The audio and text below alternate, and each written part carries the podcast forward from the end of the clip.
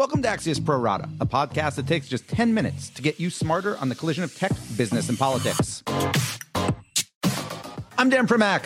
On today's show, why Microsoft is now the world's most valuable company, and something you might not remember about President George H.W. Bush. But first, trade war truce at least for now. President Trump and Chinese President Xi Jinping had a highly anticipated dinner on Saturday night in Buenos Aires as part of the G20 summit. On the menu was trade negotiations, and the upshot was that the US will postpone plans to increase tariffs on 200 billion in Chinese goods from 10% to 25% which had been scheduled to take place on January 1st. The delay is for 90 days, basically in order to give room for more negotiation. In return, China is said to have verbally agreed to increase some purchases on U.S. agricultural equipment and reduce the flow of fentanyl, even though details on both are still unclear. Now, to be sure, this is all welcome news because no one ever really wins a trade war. But from the reaction, like the stock market surge, you'd think the two countries had actually signed something or at least in principle to resolve underlying differences like intellectual property theft.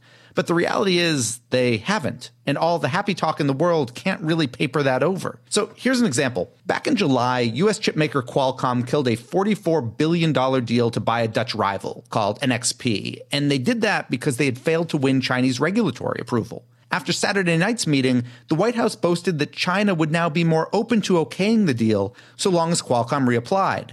Qualcomm's response? Thanks, but no thanks. We're done with that. The question now is if negotiators can do better. Can they really make progress in just 90 days? Or is this simply kicking the can down the road for a photo op? In 15 seconds, we'll go deeper on this with Axios financial correspondent Felix Salmon. But first, this. There is more news out there than ever before, but these days it's harder than ever to find it and to know what to trust. Axios AM takes the effort out of getting smart by synthesizing the 10 stories that will drive the day and telling you why they matter. Subscribe at signup.axios.com. And now, back to the Pro Rata podcast.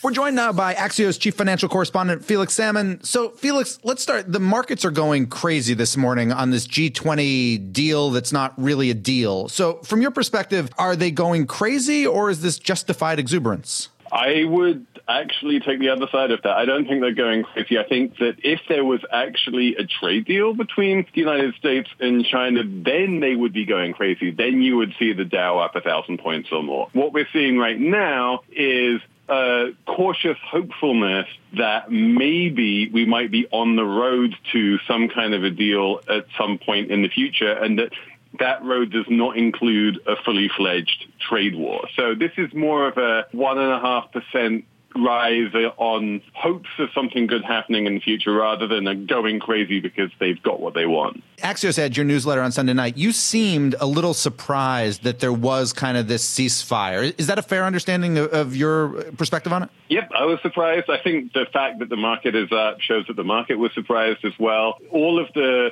talk going into this meeting was they're just going to have dinner together, they're going to talk, but they're not going to announce anything, there's not going to be a deal made. And although there wasn't a fully fledged deal made, they actually agreed to a whole bunch of very important things. The Chinese agreed to stop exporting fentanyl to the United States, the Americans agreed to not increase tariffs on January 1 to 25%. The Chinese agreements, though, there's nothing actually in writing, right? The fentanyl, the increased agricultural purchase, there's nothing actually in writing, though, right? Does that not matter, do you think? The only thing we have in writing about the lower tariffs on American cars is a single presidential tweet. Fair. Right now, there's a lot of handshake agreements, a lot of random things that all we know is like a single tweet and that kind of thing. And again, that's why the stock market is only up 400 points, is precisely because we really don't know any of the details of this. And in fact, the chances are that there are no details. After all, this was all seemingly hashed together over the course of a single dinner. This was not the kind of summit where the Sherpas had agreed everything in advance and then the principals come together at a dinner to shake hands and agree something which had already been negotiated. This seems to have been done after dinner. Right. And that's interesting because obviously there had been talk, I mean, going back a couple months ago, that this G20 dinner was supposed to be that, right? That the Sherpas were supposed to be negotiating and get to the point where the two leaders could get together at dinner, shake hands, and if not sign something, at least come to a principle of understanding on the underlying issues. That didn't happen. So what's the reason to be optimistic that now they can pull this off in just 90 days? Oh, I don't think there's any particular reason to be optimistic that there will be a trade agreement within 90 days. I think the 90 day thing was like, remember the Chinese came out with a statement first and it said nothing about 90 days. It was only the Americans who said, hang on a sec, we still reserve the right to raise tariffs in 90 days. If you ask me to guess, I would say that there's not going to be a trade agreement within 90 days and that tariffs are not going to get implemented, that they're just going to keep on talking.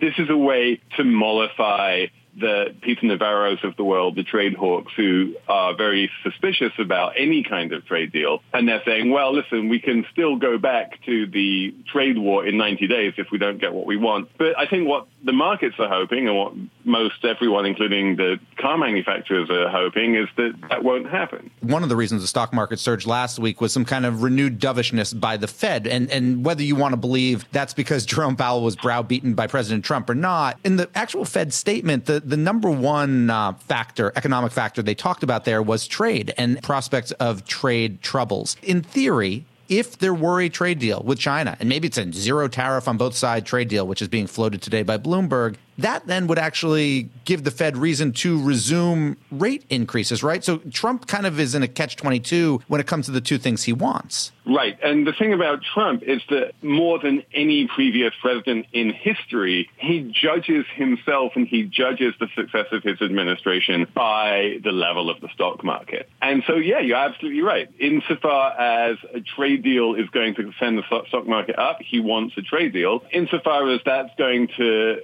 cause Jay Powell to raise rates another 50 basis points, maybe he's less excited about it. But ultimately, I think the Fed raising rates because the economy is strong is the kind of rate hike that you want as a president. Felix, finally, what's your sense of China on this? There's a history, and it's been talked about. You put it in your newsletter, John Swan did too, of China talking a good game when it comes to being willing to make concessions, for example, on things like intellectual property theft, but really talking that good game just to delay any negative action for them, that they just kind of slow walk these things. Do you believe there's reason to feel China might actually impose fundamental changes on things like that?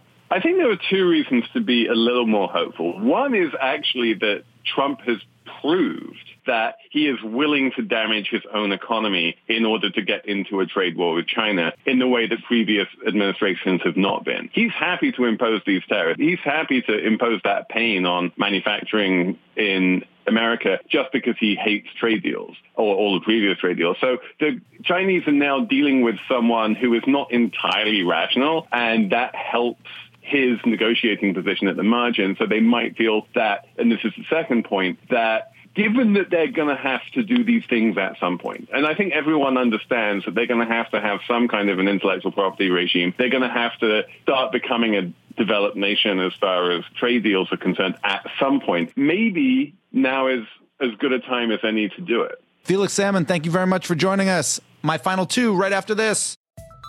Axios chief technology correspondent Ina Fried shares breaking news and analysis on the most consequential companies and players in tech, from the Valley to DC. Subscribe to get smarter faster at signup.axios.com. And now, back to the Pro Rata podcast. Now it's time for my final two. And first up is Microsoft, which on Friday leapfrogged Apple to become the world's most valuable company. Yeah, Microsoft. So, first, remember, the official market cap leaderboard thing doesn't really matter. There's no prize for coming in first, and it could obviously flip by the end of today or tomorrow. But what does matter is what Microsoft CEO Satya Nadella, who took over in 2014, what he's done to successfully transform the company into a cloud computing giant. And the biggest success there was transitioning Microsoft Office into a subscription product and also cutting bait on his company's costly effort to rival Apple and Android in the mobile phone space. So Nadella is often overshadowed by rivals like Jeff Bezos and Tim Cook, but what he's done is no less impressive. And finally, in all the talk of the passing of former President George H.W. Bush, one more accomplishment that's been overlooked. So in 1990, Bush supported and signed into law a bipartisan piece of legislation called the National and Community Service Act. It was an outgrowth of his 1,000 Points of Light initiative, something that President Trump recently mocked, basically out of ignorance, and it was focused on domestic volunteerism and ultimately led to the establishment of AmeriCorps under President Clinton, through which 1 million Americans have now served, tutoring in schools, rebuilding things, working on homelessness initiatives, etc. And honestly, it is one of President H.W. Bush's most lasting legacies. And we're done. Big thanks for listening. And to my producers, Adam Grassi and Tim Shovers. Have a great National Roof Over Your Head Day. And we'll be back tomorrow with another Pro Rata podcast.